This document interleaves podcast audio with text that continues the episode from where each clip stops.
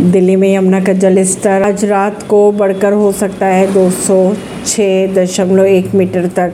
दिल्ली के मंत्री आतिशी ने कहा कि केंद्रीय जल आयोग का अनुमान है कि आज रात यमुना का जल स्तर बढ़कर 206 तक पहुँच सकता है। उन्होंने ये भी कहा, यमुना का जल स्तर बढ़ रहा है। उन्होंने ये भी कहा कि यमुना का जल स्तर बढ़ रहा है, इसलिए लोग राहत शिविरों को ना छोड़ें।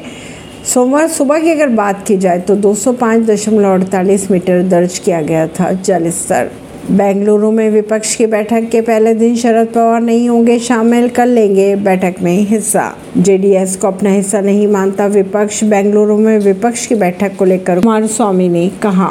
ऐसी ही खबरों को जानने के लिए जुड़े रहिए जनता से रिश्ता पॉडकास्ट से, परवीन नई दिल्ली से।